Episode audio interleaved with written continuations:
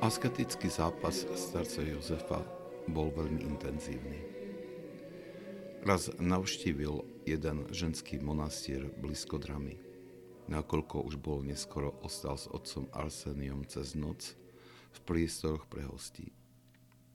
Mnišky, ktoré sa starili o tieto izby, si na druhý deň všimli, že našli postel v takom istom stave, ako ju nechali v predchádzajúci deň. Kvôli askeze starec Jozef a otec Arsenios si nelahli do postele, ale spali na dláške. Keď sa o tom dozvedela ihumena monastiera, zavolala si ho a povedala mu Geronda, vieš, čo je to poslušnosť? Áno.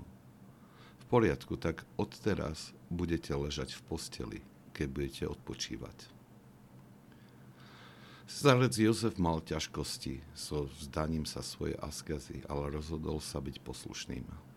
Prvýkrát po rokoch spal v posteli. A čo sa stalo? Keď sa zobudil na svoje bdenie, mal takú jasnosť mysle a pokoj duše, že úžasol nad mocou poslušnosti. V tomto nočnom bdení našiel veľký úžitok pre svoju dušu. Preto povedal otcovi Arseniovi, odteraz budeme spať na drevených posteliach. Jeho život počas pobytu v Drame sa nelišil od jeho života na Svetej hore. Zachovával svoju askézu a svoje zvyky. Medzi ne patrilo aj vyhľadávanie tých, o ktorých sa dozvedel, že dosiahli veľké duchovné výšky. Okamžite ich išiel navštíviť, aby získal úžitok z ich skúseností a múdrosti. Ľudia v drame mu povedali raz o mníške, ktorá mala dar proroctva a dávala riešenia na všetky problémy. Starec Jozef povedal, pôjdem ju navštíviť. O tejto mníške sa hovorilo, že rozprávala s presvetou bohorodičkou a tá ju osvietila takým spôsobom, že mohla prorokovať o všetkom. Preto ju navštevovalo veľa ľudí. Keď k nej Geronda prišiel, spýtal sa jej – ako si dostala tento dar? Je od Boha, od Svetého Ducha. A si schopná čítať myšlienky? Áno. Dobre, ja teraz vložím jednu myšlienku do svojej mysle. Ak mi povieš, čo je to za myšlienka, tak je to v poriadku. Ale ak nie, tak ostaneš nemá. Starec Jozef vložil do svojej, myšlienky, do svojej mysle myšlienku, ktorá bola urážkou voči démonovi, pretože okamžite spoznal, že to bol démon, kto osvietil túto mníšku. Povedal jej, povedz mi, čo je mojou myšlienkou. Mníška však nemohla hovoriť. Ostala nemá. Povedz, naliehal starec Jozef. Ticho. Potom jej povedal, ak budeš robiť pokania a prestaneš prorokovať s pomocou démona, tak ťa požehnám a budeš uzdravená. Mniška súhlasila prikývnutím hlavy a tak Geronda urobil nad ňou znak kríža a mniška bola schopná znovu rozprávať. Povedal jej, bola si oklamaná svojou pýchou a márnomyselnosťou. Varuj sa hriechu a už to nikdy neurob. Na nešťastie po krátkom čase sa tam mníška vrátila k svojmu seba klamu. Miestny biskup sa potešil žal založeniu ženského monastiera starcom Jozefom. Bol duchovným človekom a pevne veril, že monastier môže priniesť veľké požehnanie pre jeho eparchiu. Boli však ľudia, ktorí nemali radi starca Jozefa. Osočovali ho pred biskupom tak dlho, že zmenil svoj názor. Uveril obvineniam bez toho, aby si ich preveril a začal prenasledovať starca Jozefa, a znevažovať jeho prácu. Starec Jozef pochopil situáciu zbožného biskupa.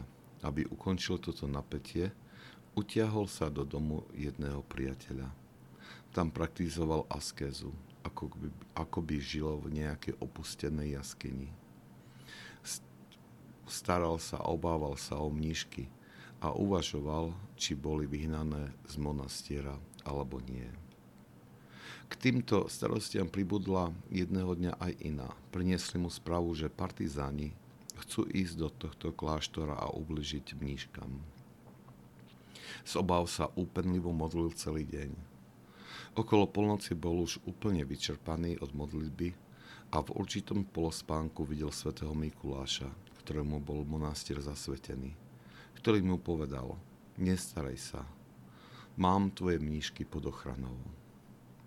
Okamžite sa prebral, ale pocitil iba čiastočnú úľavu. O chvíľu na to kvôli vyčerpanosti upadol do hlbokého spánku. Počas spánku sa mu zjavila presveta a objala ho.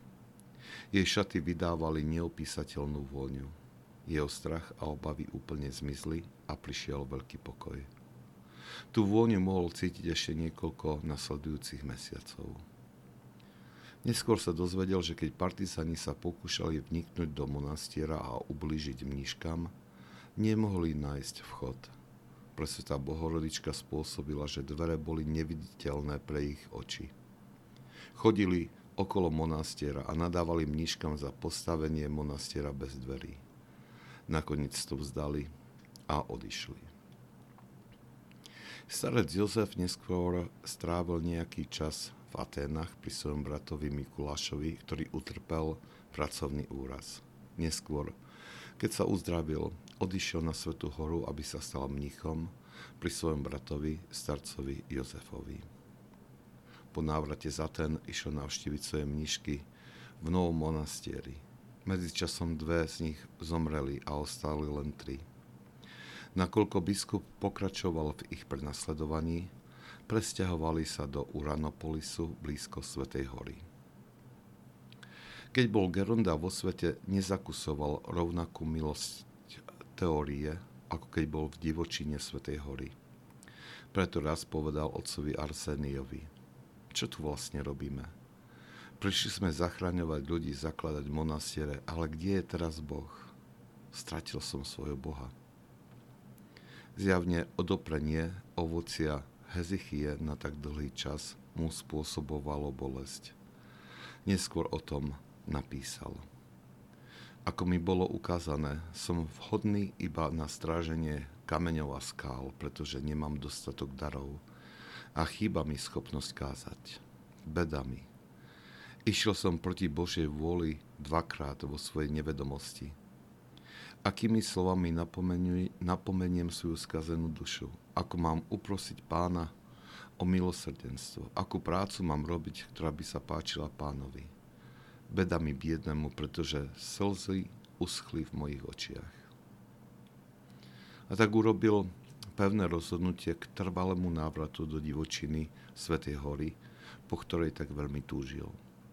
Keďže nemohol úplne opustiť nížky, tak im povedal, už viac s vami nebudem žiť, idem na Svetú horu žiť ako asketik. Môžete ostať v poslušnosti ku mne, ale budeme komunikovať iba skrze listy. Ako sa neskôr ukázalo, táto korešpondencia úplne pokryla ich duchovné potreby. Všetky skončili svoje životy vo svetosti.